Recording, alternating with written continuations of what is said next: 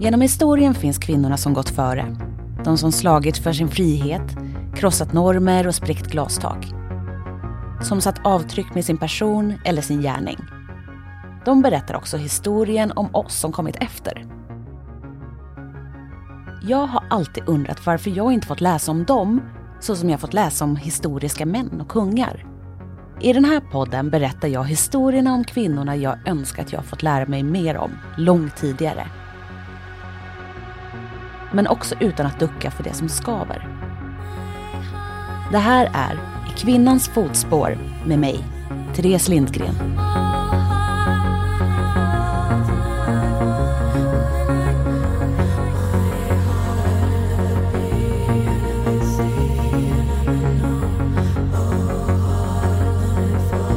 I det här avsnittet vandrar vi med Marsha P Johnson.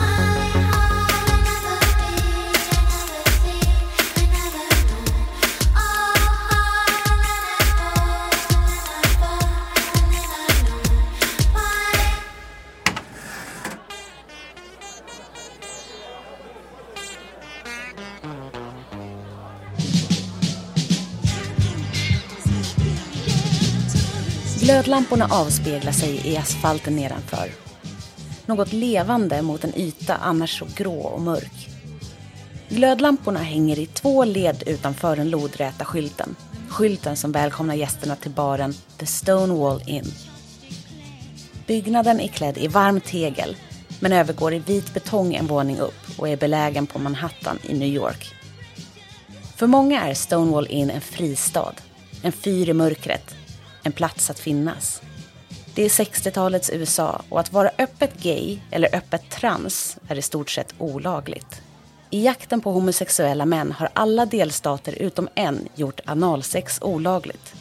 Och i New York är det förbjudet att klä sig i kläder som kan uppfattas tillhöra det andra könet. För hbtq-personer är det som att de inte ens tillåts att existera. 60-talets USA har kantats av revolutioner Kravaller och aktioner för mänskliga rättigheter har avlöst varandra under årtiondet och grundat uttrycket “right to protest” och kampen för hbtq-personers rättigheter har börjat ta form. Men några lämnas fortfarande utanför.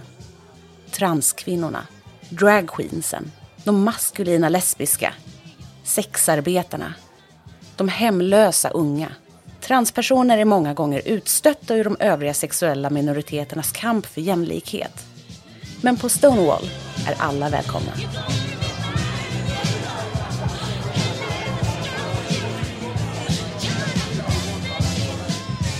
Det är egentligen förbjudet att servera alkohol till homosexuella i New York och polisen gör ofta razzior på misstänkta barer.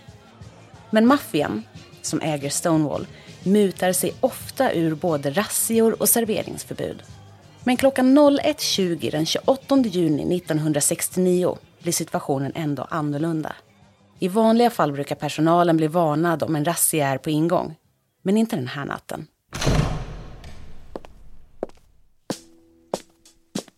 Marsha P Johnson, en svart transkvinna, är på väg till baren hon besökt så många gånger tidigare. Hon var en av de första uttalade dragqueensen att besöka Stonewall, som till en början bara besöktes utav män. P1 i det treeniga namnet står för Pay it no mind. Ett uttryck för att inte lyssna på vad någon har att säga eller bry sig om vad personen gör. Att ignorera någon. Men Marsha drar alltid blickar till sig. Hon går inte att ignorera. Stort leende, färgglada kläder, smycken, fjädrar och en blomsterkrans på huvudet. Men om något vill hon att människor ska låta henne leva i fred som den hon är. Det är en overkligt svår tid, full av smärta, utanförskap och våld. Dragqueens och transkvinnor blir gripna av polis av ingen anledning. Varje dag är en risk. Inne på Stonewall Inn befinner sig Marshas bästa vän Sylvia Rivera med sin pojkvän.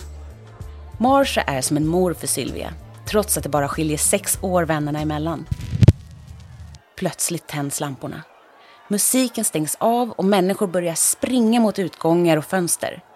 Sylvia hinner tänka. Äntligen. Revolutionen är här. Men det blir snabbt stökigt. Polisen spärrar av alla utgångar och försöker tvinga transkvinnorna att verifiera sina kön. De vägrar och stämningen blir hetsk. Samtidigt samlas hundratals personer utanför Stonewall. Vissa gäster som motas ut och andra har lockats dit av sirenerna. Handfängslade personer gör motstånd. Många blir utsatta för våld och andra ligger bundna på golvet inne i baren. Även poliser har sökt skydd och finner sig själva fångade inne på klubben. Folksamlingen utanför börjar göra verbalt motstånd och polisen vet inget annat än att bemöta det med våld. Någonting förändras och luften känns nästan elektrisk. Stämningen är på väg att explodera. När Marsha P Johnson kommer till baren vid klockan två på natten är allting, som hon själv kommer att beskriva det, redan i full brand. Den kollektiva ilskan bubblar över. Folksamlingen är arg, upprörd, ledsen. New Yorks transpersoner och dragqueens har fått nog. De vill ha frihet och de är beredda att kräva den. Allting som händer sen går väldigt fort. Demonstranterna försöker mota bort polisen. De sjunger och skriker slagord och mynten börjar hagla. Är det pengar polisen vill ha är det vad de ska få. Polisen söker skydd och tillkallar förstärkning. Mynten eskalerar sen till glasflaskor, tegelstenar, kapade däck och ett försök att få loss handfängslade vänner. Motståndet möter våld. Och allting pågår till fyra på morgonen när närmare tusen personer demonstrerar utanför. Först då tystnar gatorna och 13 personer har gripits. Genom historien kommer Marsha bli känd som den som kastade den första stenen mot polisen. Sylvia Rivera kommer även hon bli känd som en av de första att göra motstånd mot våldet. Men uppgifterna kommer att gå isär. Marsha kommer att hålla fast vid att allt var i full gång när hon väl kom till baren. Och Sylvia menar att hon själv kastade den andra brinnande flaskan, inte den första. Men dagen efter upploppet föds revolutionen ur bråten och askan utanför Stonewall Inn. Och där kommer Marsha oundvikligt att vara den som går i fronten.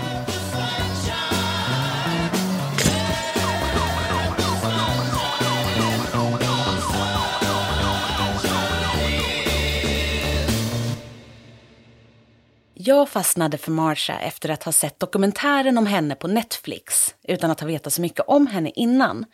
Och det som verkligen grabbade tag i mig var hennes värme.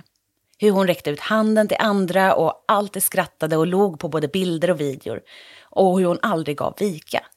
Trots alla hot, trots allt hat och trots allt mörker som hon tvingades gå igenom så hittade hon alltid en anledning att fortsätta framåt. Att fortsätta vara Marsha. Och det är det som känns så stort med henne. Att hon hade den där närheten till värme i en värld som var så kall. Marsha var så otroligt modig. Men hon var också tvingad att vara modig.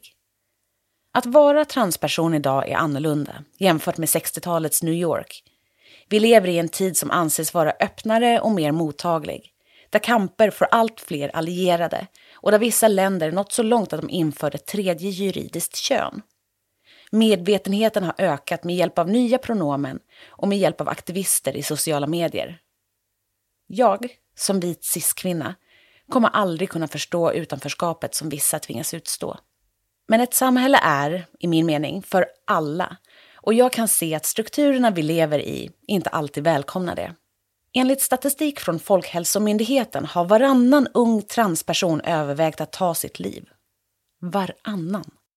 Vittnesmål visar också på att många transpersoner självmedicinerar med hormoner när vårdköerna blir för långa och att vissa tvingas sälja sex för att ha råd. Det är en fruktansvärd situation. Speciellt med tanke på att antalet unga som söker vård för könsdysfori fortsätter att öka. Samhället behöver agera och politikerna behöver lyssna. I november 2016 ockuperade svenska transpersoner socialdepartementet i Stockholm de hade bildat Transförsvaret samma sommar, en ideell förening för transpersoners rättigheter och utförde ockupationen efter att regeringen bemött dem med tystnad. I ett brev hade de under hösten lämnat in 13 krav för att få förbättrade levnadsvillkor. Men ingen kom att svara. I januari 2017 demonstrerade de igen. Den här gången utanför departementet och med skyltar som påminde om Stonewall-upprorens budskap 48 år tidigare. Med svarta och röda bokstäver stod det Ni gav oss rättigheter för att vi gav er upplopp. I år, i januari 2021 och fyra år efter demonstrationen kom en handlingsplan från den svenska regeringen för att stärka hbtqi-personers rättigheter. Där finns ett uppdrag som riktar sig specifikt till att göra skolan till en tryggare plats för unga transpersoner. Kampen, som påbörjades på gatorna i New York för länge sedan, får sakta fäste även i maktens korridorer. Men en av frontfigurerna på 60-talet var också hon en gång en vanlig femåring, men som kände sig tvingad att sluta använda klänningar.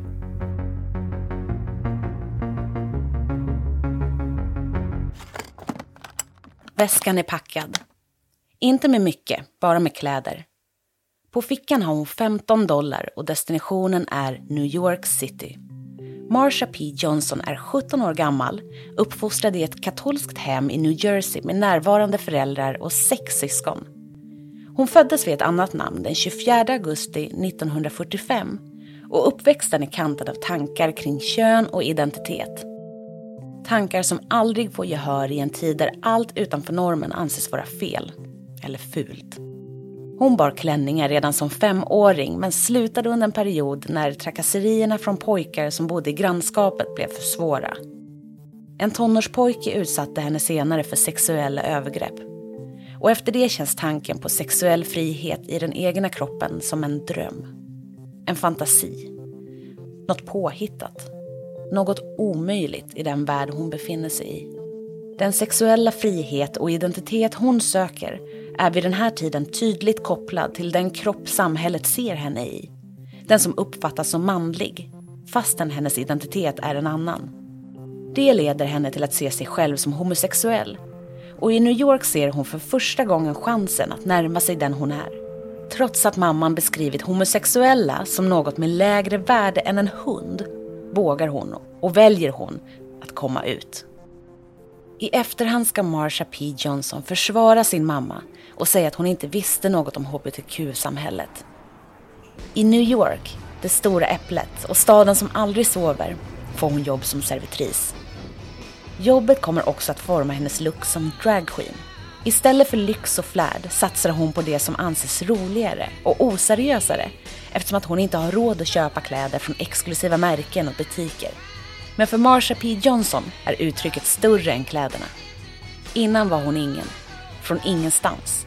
Nu är hon Marsha. Nu är hon någon.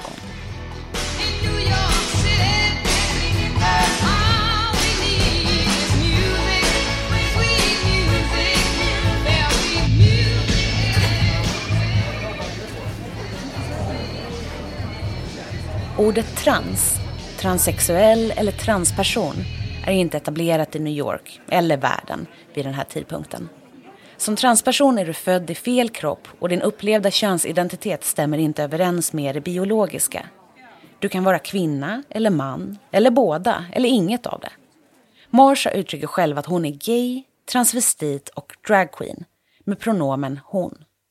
I modern tid, i den du och jag lever i nu, uppfattar många det som att Marsha borde ses som icke-binär. Men hur Marsha skulle se sig själv med dagens kunskap och erfarenhet kan vi inte veta. Men det vi vet är att hon är en del av kampen som förde oss hit. Marshas stil blir känd i New Yorks Greenwich Village och hbtq-kretsar. Hon bär färska blomsterkransar och höga röda plastklackar. Marsha gillar att utmana glipan mellan vad hon kallar det maskulina och feminina. I hennes framträdanden som dragqueen, både själv och i grupp, finns politiska inslag tidigt. Och att hon framåt kommer att bli en framträdande ikon för hbtq-personers rättigheter är ingen slump. Transpersoner nekas både jobb och boenden. Deras existens är varken välkomnad eller önskad. Marsha ser misären runt sig. Hon hör dem som lider. Hon är en av dem. 1966 bor hon för första gången på gatan och prostituerar sig för att överleva. Marsha erbjuder sex i utbyte mot husrum, mat, pengar, vad som helst som gör att hon klarar natten. Bland hemlösa kallas det för överlevnadssex. Och Marsha grips över hundra gånger till följd av sin situation. Hemlösheten, sexarbetet och förtrycket tär på Marshas psykiska hälsa hon får humörsvängningar så svåra att hon hamnar i fängelse eller på sjukhus. Vännerna gör allt de kan för att hjälpa henne och hon ser vännerna som sin valda familj. Den känslan kommer också att växa sig starkare. 1970, året efter Stonewall-upproren, öppnar Marsha och bästa vännen Sylvia ett skyddsboende för unga gay och transpersoner. Många som flyttar in är sexarbetare. Alla är hemlösa. Till en början öppnar de hemmet i en husvagn på en parkering i Greenwich Village. Men en morgon möts Marsha och Sylvia av synen att husvagnen är på väg att boxeras bort med 20 ungdomar som fortfarande är kvar i den. Där och då bestämmer de sig. Det är dags att skaffa ett hus. En byggnad. Boendet får namnet Star House och bildar också organisationen STAR. Starhouse får en adress på Lower East Side och blir en säker plats för unga hbtq-personer. Marsha och Sylvia betalar hyran för boendet genom att sälja sina kroppar och gör allt för att hålla ungdomarna från att göra samma sak. De ser sig som föräldrar, som vuxna med ansvar över varje person som sover under deras tak. Drömmen är att använda den översta våningen till att utbilda i läskunnighet och skrivande och de dekorerar hemmet med affischer som kräver benådning av politiska fångar. Starhouse är det första hemmet för unga hbtq-personer någonsin i norra USA. Det är den första organisationen som leds av svarta transkvinnor och den första att stötta transpersoner i sexarbete. Marsha blir känd som mamman av drag i Starhouse. Inte alla unga på boendet är dragqueens eller transkvinnor. Men många är flytande i sina könsidentiteter eller fortfarande sökande. Hon ser personerna där som sin familj och ger dem vad de än behöver. Mat, kläder eller känslomässigt stöd. Marsha är där för att ge dem vad som helst. Samtidigt som andra hittar sin fasta mark fortsätter Marshas egna psykiska hälsa att försämras. Det har den gjort sedan upploppen utanför Stonewall Inn 1969. Men upploppen blir, precis som Starhouse, början på en rörelse vars röster och engagemang ekar i världen än idag.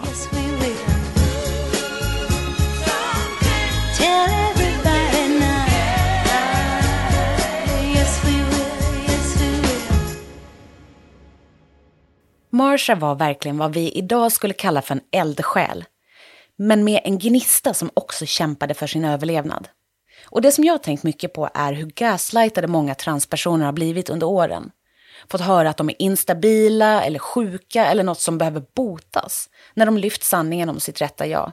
Hur människor tvingats ifrågasätta sig själva och leva liv som några som de inte är. Och hur viktigt det måste vara att känna samhörighet med andra när världen runt om behandlar en så illa. Marsha startade Starhouse och skapade sig en familj.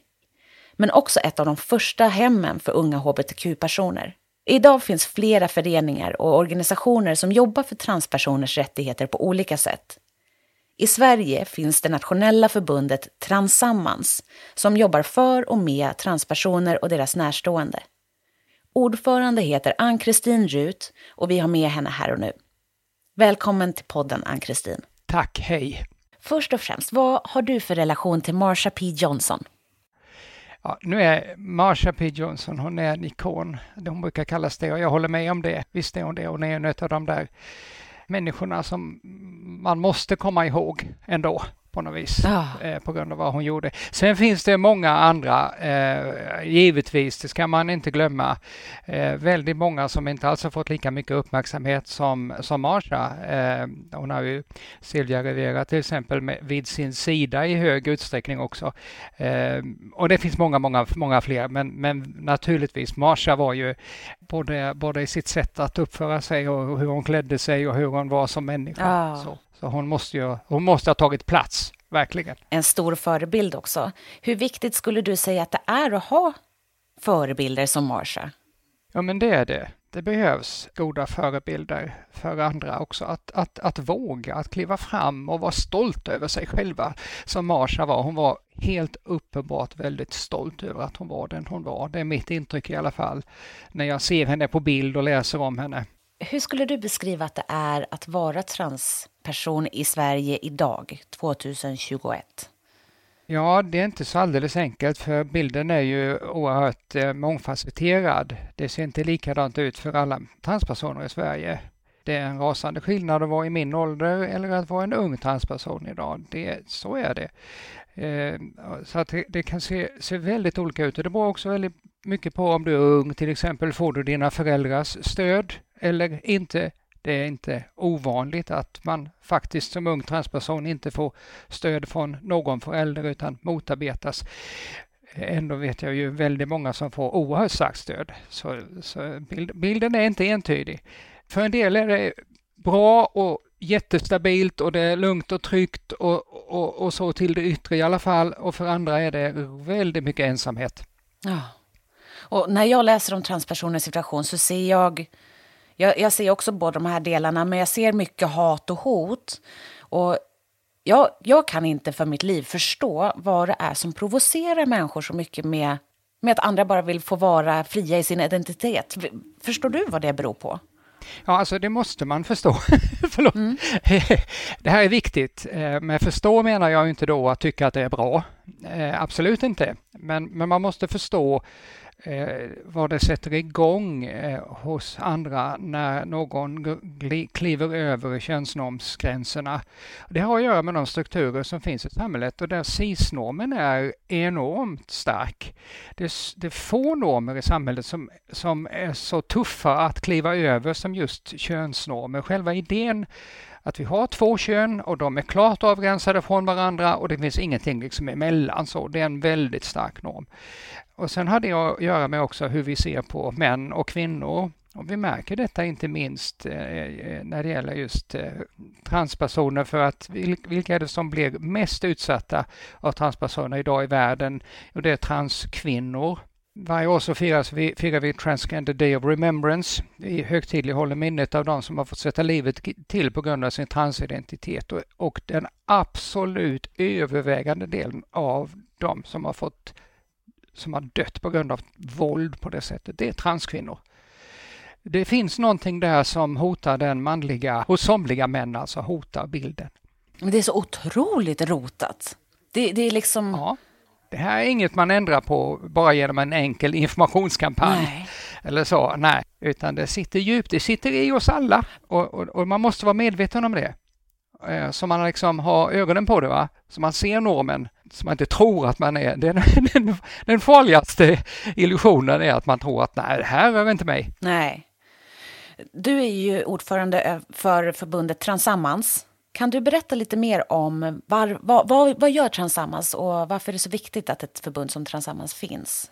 Transammans startade för en 8-9 år sedan därför att det uppstod ett behov av stöd, ett inbördes stöd att hjälpa och stötta varandra som transpersoner. Eh, inte minst unga transpersoner behövde verkligen ett sådant stöd.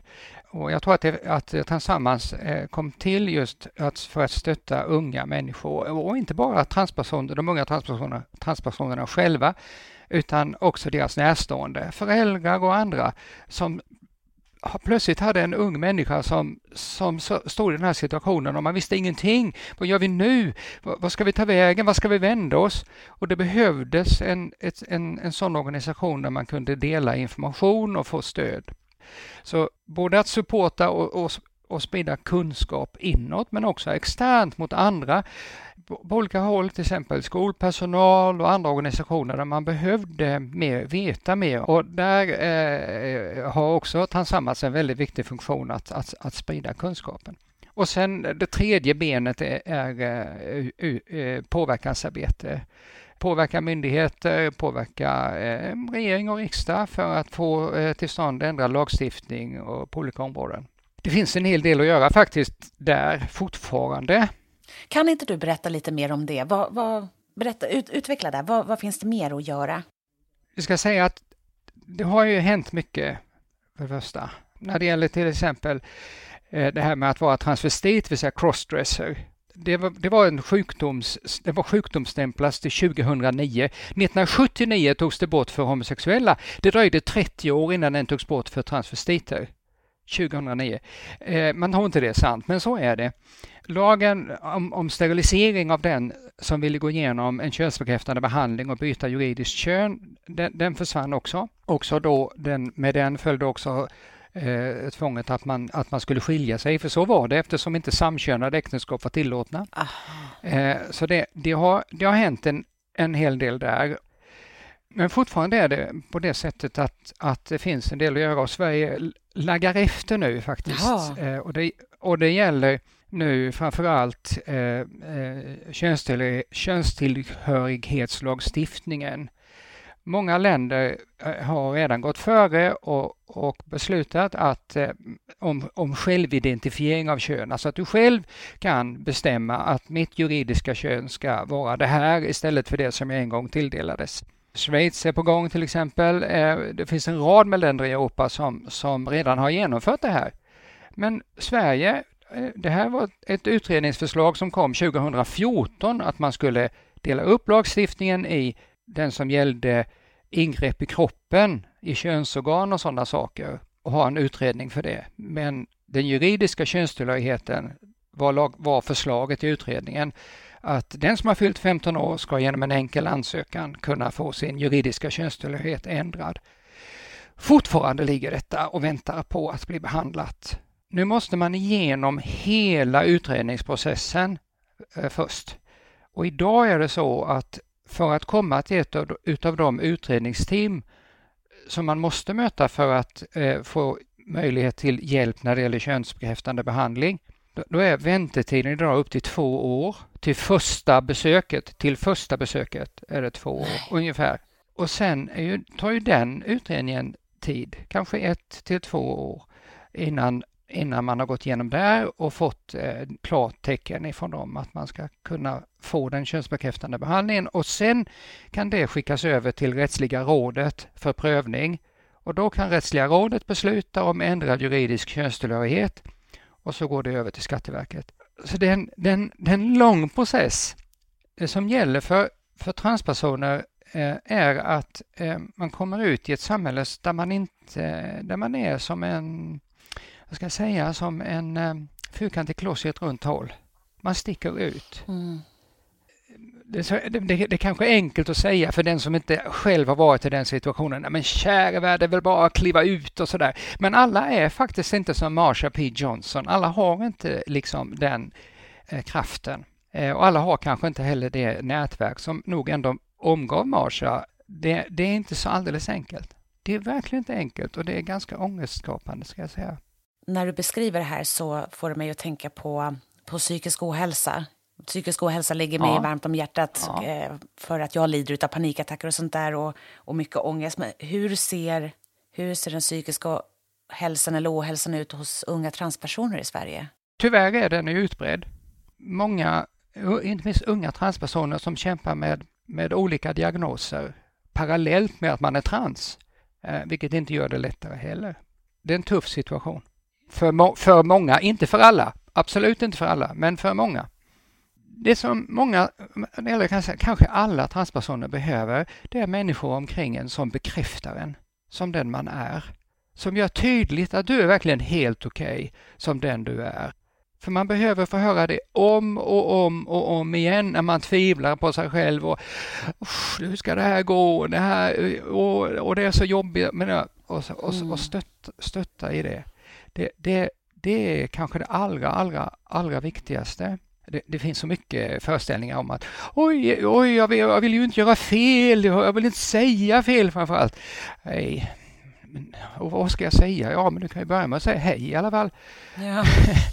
och vara en medmänniska. Bli, behandla den transperson du möter som du själv skulle vilja bli behandlad. Var noga med att använda det namn och det pronomen som den personen själv föredrar. Och skulle du råka säga fel så är det faktiskt inte hela världen, för det gör jag också emellanåt. Det är bara liksom rätta sig och gå vidare, men gör inte någon offergrej av det. Åh, förlåt, förlåt, förlåt, förlåt. Det, det blir faktiskt bara löjligt. Ja. Eh, det, det sitter liksom i, i ryggmärgen hur vi uppfattar kön och vi reagerar på olika grejer och så poff, så, nej, nu sa jag han, jag menar hon. Gör ingen affär av det, gå vidare och så. Vad har Marsha P Johnson betytt för transrörelsen generellt? Jag hoppas och jag tror att hon har betytt oerhört mycket bara genom att vara den hon är faktiskt, med den här kaxiga attityden. hon hade ju det här valspråket pay no mind. Just det. jag tror att det har betytt jätte, jättemycket just att ha henne, men just med hennes, hela hennes uppenbarelse säger liksom pay no mind. Eh, det är ju på gång att hon och, och Silvia Rivera ska, ska få bli eh, staty där i närheten av Stonewall Inn. Wow! Eh, ja, eh, det, det, är, det är på gång. Det, det har inte hunnit bli förverkligat än. Jag försökte kolla upp det här men, men tydligen finns den inte på plats än. Men det finns eh, långt framskridna planer i alla fall. Jag hoppas det blir så verkligen. Transpersoner har alltid funnits. Ta tiden från, ja, från Marsha och framåt. Det har hänt otroligt mycket på historiskt sett väldigt kort tid ändå. Det ska vi komma ihåg och vara glada åt. Ja, verkligen. Det händer grejer. Och det är ju tack vare, mycket tack vare personer som dig och Marsha P Johnson som, som lyfter de här viktiga frågorna. Jag är jätteglad över att jag fått prata med dig, Ann-Kristin. Tack för att jag fick vara med.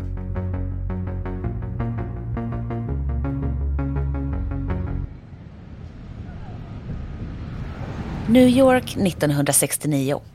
Det är dagen efter upploppets första våldsamma natt och graffitin täcker Stonewall Inns fasad. Gay power, legalisera gayklubbar, vi har öppet. Människor samlas utanför för att se den till synes nedbrunna baren och röran på gatan. Det dröjer inte länge innan upploppet går in på sitt andra dygn.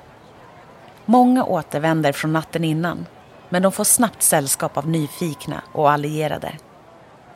Marsha tänker att det är deras tid nu. Deras tid att få slå tillbaka.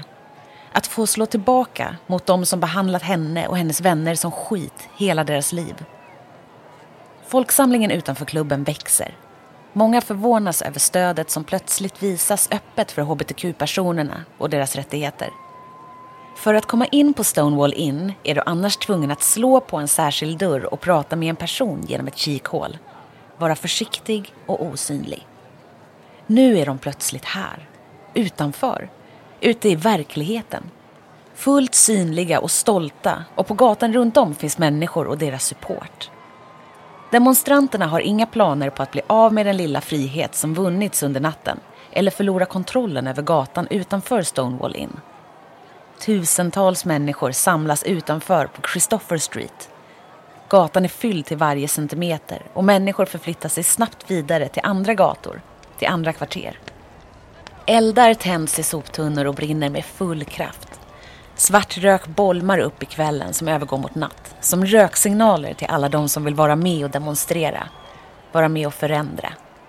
Mer än hundra poliser kallas till platsen och det blir återigen våldsamt. Det är nu Marsha P Johnson klättrar upp i en lyktstolpe och släpper en tung väska med tegelsten över huven på en polisbil. Vindrutan krossas. Krossas till splitter, precis så som många hbtq-personers liv under det förtryck de nu försöker tvinga bort. Hon jublar och folkmassan följer efter. Kampen fortsätter långt in på natten och först vid fyra på morgonen ebbar den återigen ut. Ett vittne på platsen beskriver allting som förändrat. I luften och i ansikten. Demonstranterna beskrivs som det vackraste de någonsin varit. Borta är det sårade och förtryckta som grävt fåror i ansikten under åren som gått. Istället lyser blickarna av frihet, vinst och kamp. Stonewall-upproren varar under fem dagar.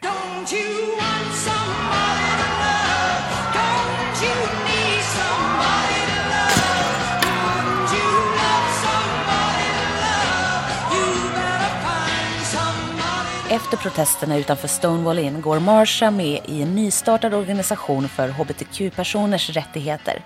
Ur askan från upploppen har frön av frihet börjat växa på flera olika ställen. Hbtq-samhället känns förenat. Ingen är beredd att låta kampen börja och sedan sluta med protesterna. Men samhörigheten kommer inte att bestå. 28 juni 1970, på årsdagen av upploppen utanför Stonewall, arrangeras den första Pride-paraden i New York. Marsha går i täten tillsammans med Sylvia. Huvudet pryds av blommor, skorna är platta för att hon ska orka marschera länge, länge. Men hon ser ingen anledning att fira. Transpersoners rättigheter är fortfarande obefintliga. HBTQ-personers existenser är hotade och ingen är fri förrän alla är fria. Det är så hon ser på det. Det är så hon tänker att alla ser på det. Deras kamp sprider sig och hbtq-rörelser finns snart i varje stor amerikansk stad. Gnistan har blivit till eldar. Något är på väg att hända. I augusti 1970 utför hon och flera andra en sittprotest på universitetet i New York efter att administrationen ställt in en dans som sponsrat av hbtq-organisationer. Hon syns ofta och mycket i politiska demonstrationer och går outtröttligt i paraderna för frihet. Marsha är redo att kämpa. Och hon tänker att andra kommer att kämpa för henne med.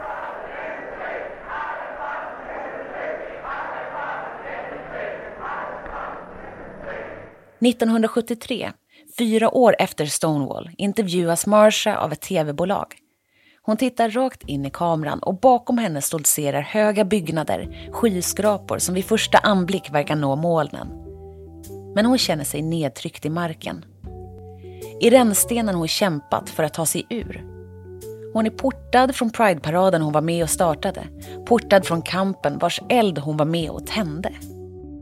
Gay-communityt, med lesbiska kvinnor i täten, har förbjudit dragqueens och transpersoner att marschera. De anser att dragqueens ger homosexuella kvinnor ett dåligt rykte. Ett dåligt rykte? Marsha förstår inte vad de menar. Transkvinnorna och dragqueensen har stått först i leden, förlorat jobb, familj och bostäder, blivit misshandlade och hotade och jagade för friheten de menar är allas. Utan dem hade det aldrig funnits en hbtq-rörelse. Ändå utesluts transpersoner mer och mer från demonstrationer. Från frågor som har att göra med hbtq-personers rättigheter. Många homosexuella vänder om ryggen. Förespråkare anser att de måste värna om gaypersoners rättigheter först. Transpersonernas kommer att vara för svåra att uppnå. Men Marsha tänker inte låta sig tryckas ner på det här sättet. Hon tänker inte förbli i rännstenen. Hon tänker inte bli stampad på av någon. Inte heller av dem hon ansett vara hennes egna. Så Marsha sätter mikrofonen mot munnen och säger Darling, I want my gay rights now. Samtidigt som hbtq-rörelsen vinner mer och mer ny mark fortsätter Marshas psykiska hälsa att försämras. Hennes humörsvängningar och våldsamma utbrott påverkar människorna runt henne och gör att hon blir portad från olika gaybarer runt om i New York. Hon åker in och ut ur fängelse och vissa upplever att hennes värme och godhet avtar. Som att hon kyls ner av kampen och prostitutionen.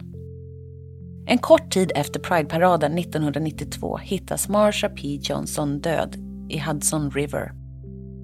En förbipasserande hittar hennes kropp och dödsfallet kommer att sakna orsak. Polisen yrkar på självmord. Vännerna menar att hon mördats. Tre veckor tidigare har hon själv sagt nej till att resa runt i landet för att ändra människors inställning till hbtq-personer. I en inspelning motiverar hon beslutet genom att säga att man kan bli mördad för sånt. Hennes död är idag, 2021, fortsatt ouppklarad. Hennes påverkan på världen är allt annat än oklar. Marsha dog den 6 juli 1992, 46 år gammal. Men kvar är Pride-paraderna, dragqueensen, fjäderboan och blomsterkransarna. Och kampen för transpersoners rättigheter fortsätter än idag. För delar av Marshas ord ljuder fortfarande. Honey, we want them rights. Och vi är inte riktigt där än.